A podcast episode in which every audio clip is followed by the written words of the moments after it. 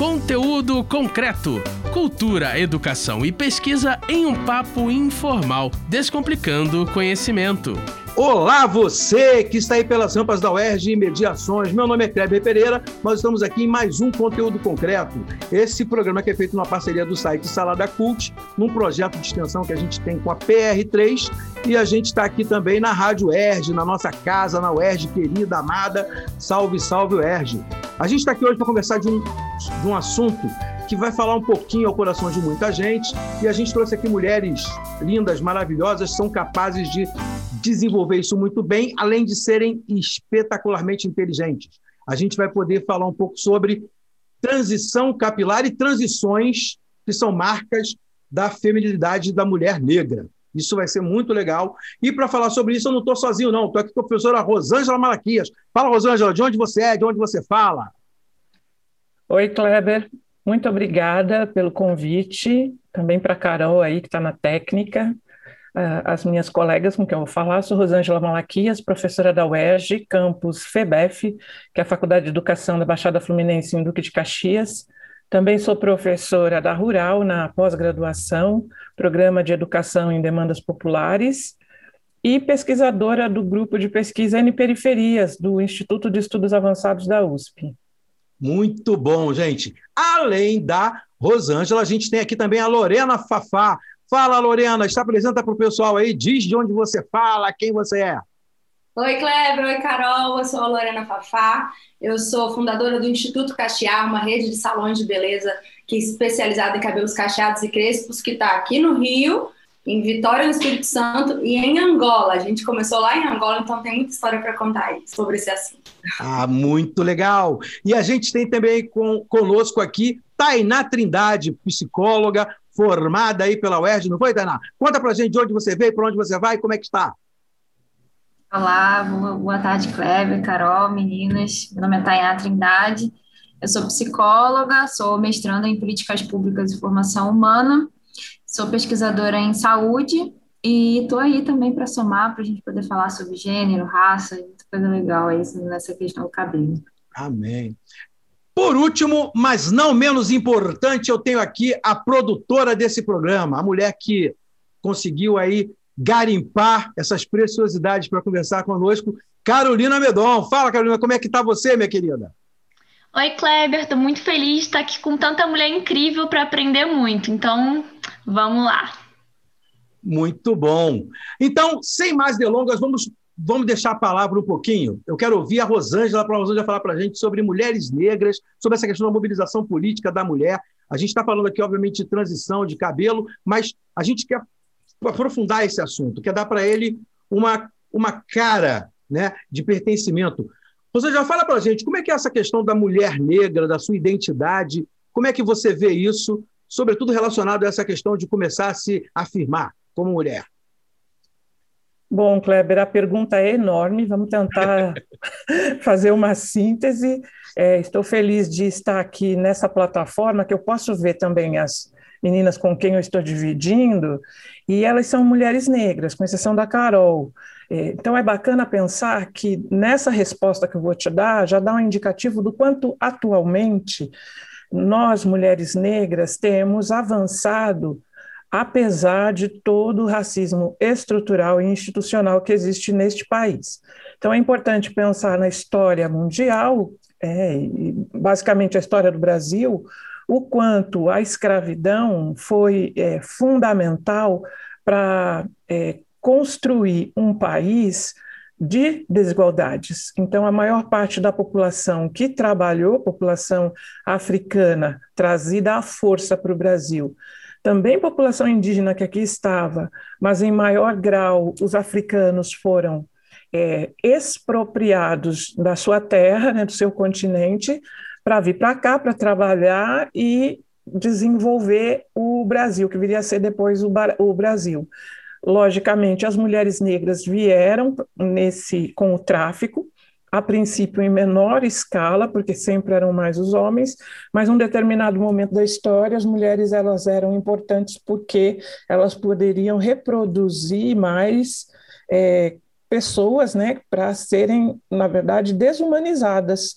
Então, a, quando a gente fala da luta das mulheres negras, é uma luta histórica por dignidade, por manutenção da sua própria família, que era é, uma família desestruturada, não porque essa família fosse é, em si, né, desestruturada, mas pela violência do tráfico.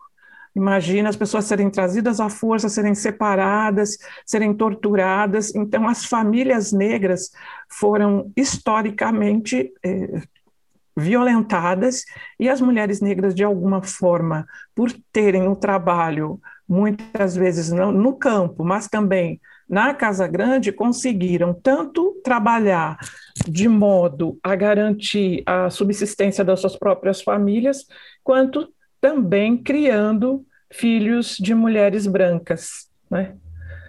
E, e, no decorrer da história, as lutas foram se politizando, foram se politizando por igualdade, por direitos. No século XX, precisamente, que é importante a gente pensar nisso, é, no final dos anos 70 e início dos anos 80, já havia uma mobilização do movimento de mulheres em geral, mas em meados dos anos 80, as mulheres negras se constituem de uma maneira mais política em grupos. 87 chamam um primeiro encontro que vai acontecer no encontro nacional no ano seguinte, que era o centenário da abolição, olha que emblemático. E nesse encontro as mulheres negras pautam suas reivindicações por dignidade, por direitos e principalmente pelo respeito à sua história, à sua vida e contra o racismo que sempre as colocou na base da sociedade.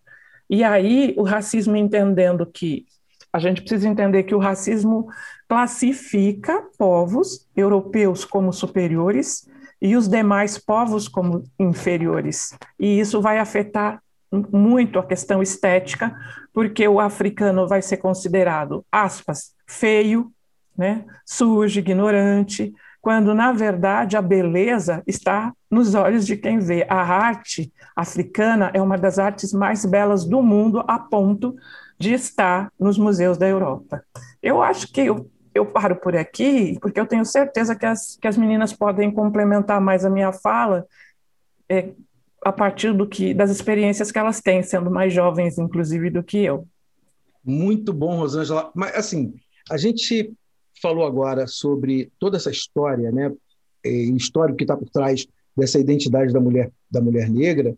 E é muito curioso, porque o que a Lorena faz, né? Eu acredito que a Lorena é uma ponte ainda, né? A Lorena ainda faz uma ponte Brasil-África, o que é uma coisa espetacular, que é o caminho que, que a Rosângela agora citou, né, de, ser, de sermos é, expropriados no lugar, e de certa forma a Lorena faz esse caminho ao contrário para ir lá visitar essa realidade. Deve ter muitas histórias, né, Lorena? Deve ter muitas coisas que você pode trazer para a gente dentro dessa, dessa perspectiva que a gente está tentando focar aqui no programa. Conta para a gente, como é que é essa coisa da ponte Brasil-África, essa questão da, da, identidade da mulher lá e da identidade da mulher preta aqui? Como é que é isso? É, Kleber, lá é, em Angola, né, que é a parte da África que eu realmente conheço, que é onde eu moro, é, a identidade da mulher negra é muito forte, independente do cabelo. Se ela tiver cabelo liso, se ela tiver cabelo de perucas, tudo. Só que vem crescendo esse movimento é, das mulheres se afirmarem mais como negras e valorizarem mais aquela característica que é o cabelo é, africano, né? O cabelo que durante muito tempo elas alisaram, elas é, usaram extensões lisas para por uma questão de inserção social, né? É, que ainda é forte tanto aqui no Brasil quanto em África, mas agora vem esse movimento de, de a gente vê as pessoas realmente tanto aqui no Brasil quanto em Angola é, eu não digo assumir, porque eu não acho que seja a palavra ideal seja assumir, mas é mesmo usar e se identificar com o próprio cabelo, né? E o processo da transição em si, ele não é fácil, porque as pessoas ficam com duas texturas de cabelo. É, a Tainá depois deve falar que ela também passou por isso. É, mas é um processo que muita gente vai se redescobrindo.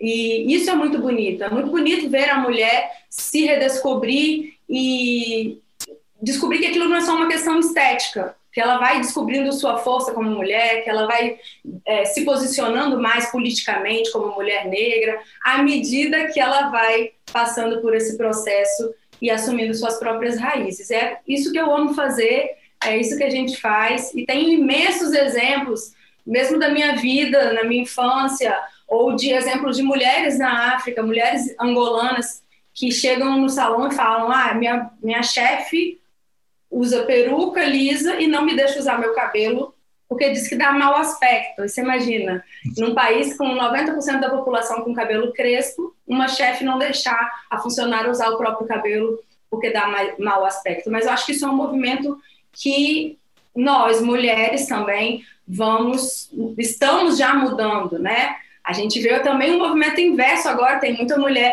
branca que alisa o cabelo, querendo começar a deixar o cabelo natural ondulado aparecer. Então a gente já pode se ver como exemplo para elas. Por que não, né? Eu acho que o caminho é esse, a gente mostra a nossa força, a gente tá, mostra a nossa identidade e assim as coisas vão, vão mudando.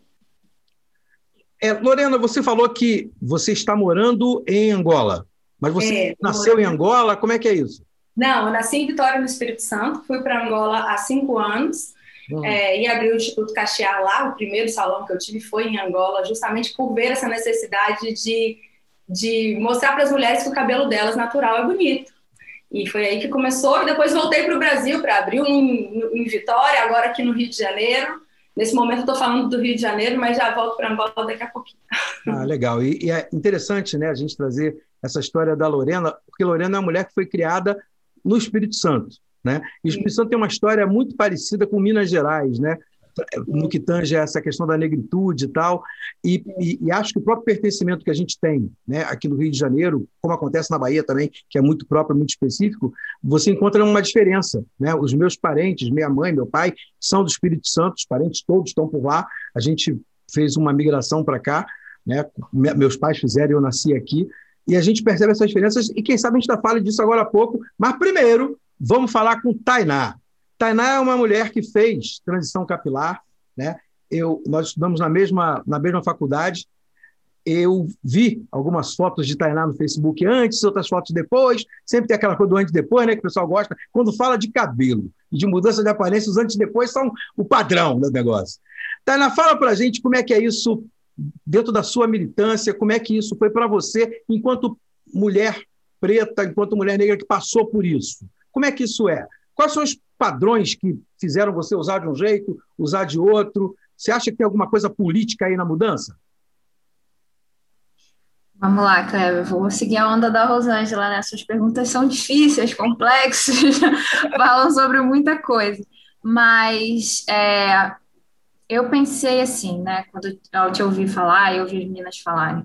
É, e a Lorena também, né, falou, né, do, do meu caso, a minha história é um pouco com a questão da transição capilar, assim, foi, foi mais uma história de militância mesmo, porque para mim, uh, assumir uh, o meu cabelo como natural, assumir o meu cabelo black, né, que é, foi uma, uma questão de talvez me olhar pela primeira vez no espelho e reconhecer alguém que eu gostasse.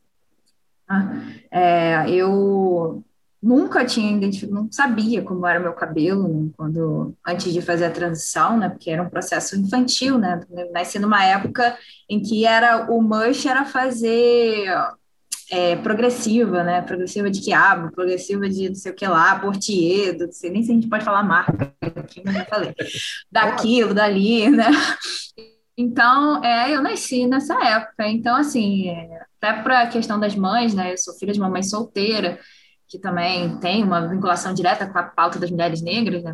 mulheres negras, né? a gente vê aí o quanto as mulheres negras são é, mães solo, né?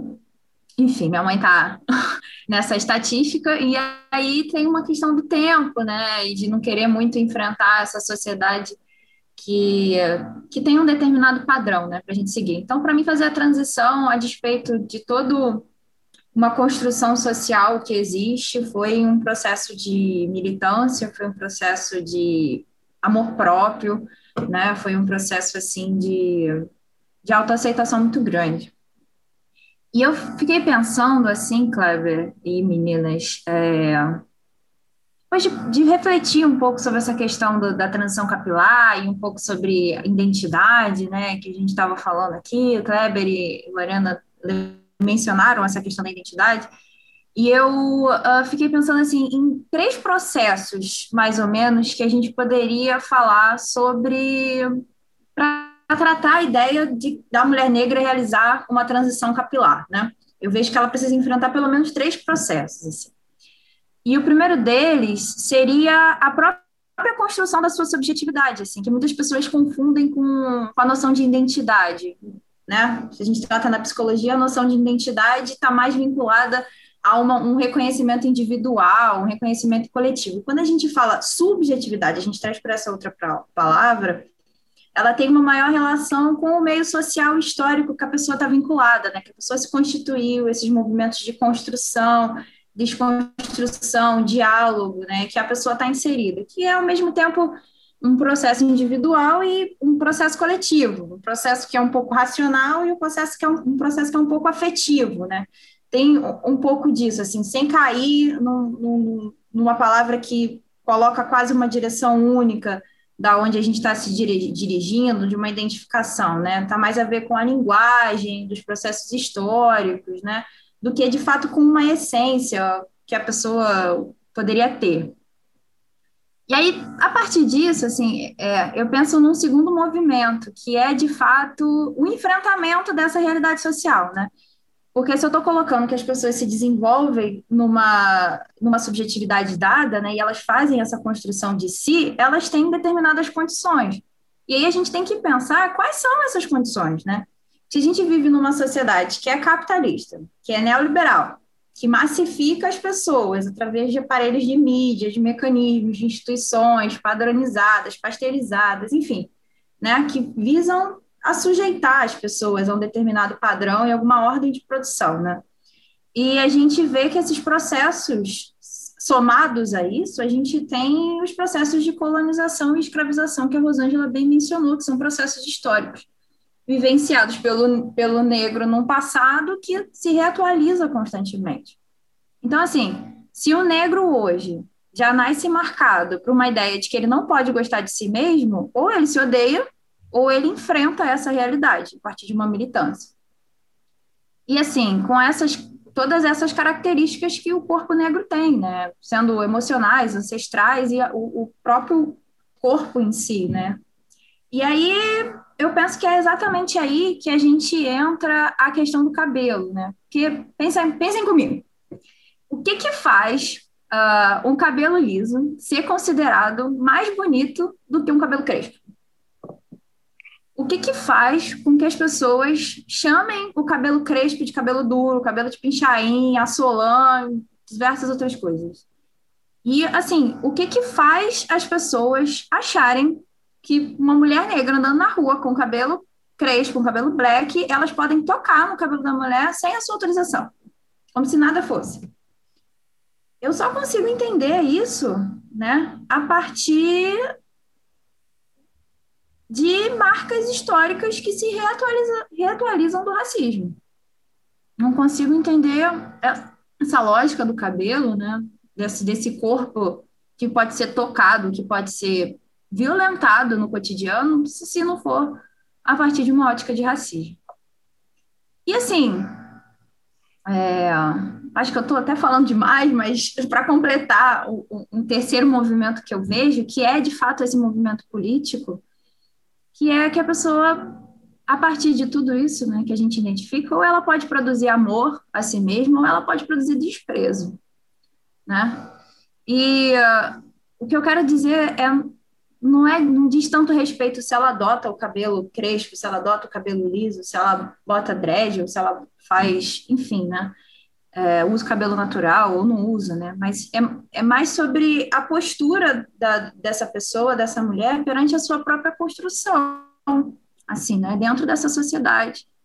é, é, sobre a possibilidade psíquica dessa pessoa se constituir enquanto objeto de amor, né? enquanto objeto de desejo, né? enquanto objeto que pode ser amado, que pode estar tá aí em circulação e que pode amar e receber. Assim, né? Eu acho que a gente tem aí muitas coisas para pensar. É, esse, esse tripé né, feito aí pela Tainá, eu acho que ele nos serve bastante. Né? A gente, é óbvio, né, a gente está aqui só arranhando o tema, sabe, sabe que é um tema profundo, mas é para trazer reflexão. A ideia é trazer as falas de vocês para que a gente possam refletir. E eu quero fazer uma experiênciazinha breve aqui, rápida, já que a gente não tem todo o tempo do mundo. Carolina, você ouviu essas mulheres, né, essas mulheres negras, o que que, o que, que fica para você do que foi falado, de tudo que foi dito aqui? Como é que isso chega para você, que teve que fazer a pesquisa de produção, que teve que olhar isso? Como é que isso é para você, do seu lugar aí, de onde você está falando? Bom, eu acho que, como uma mulher branca, eu nunca vou entender de fato tudo que, que eu ouvi, mas é justamente ouvir que faz a diferença. É ouvir, é entender as dores, é entender a história, é olhar para essas mulheres como mulheres e não como vários outros preconceitos que são embutidos nessa, nessa carga. Então, é isso, sabe? É a questão da gente parar para ouvir, escutar, entender, pesquisar, estudar e, obviamente, respeitar o lugar e o nosso posicionamento também. Muito bom. Gente, eu só tenho a agradecer, né? Muito obrigado a vocês, obrigado por essa escuta, obrigado por a gente estar aqui podendo ouvir, falar um pouco disso. A gente está aqui para poder agradecer, agradecer a Lorena, agradecer a Rosângela, a Tainá, né? E a Carol aí por estar conosco. Para você que ficou ouvindo a gente, que curtiu, fica com Deus e até a próxima. Conteúdo concreto. Produção Rádio Erge e Salada Cult. Realização Centro de Tecnologia Educacional, CTE.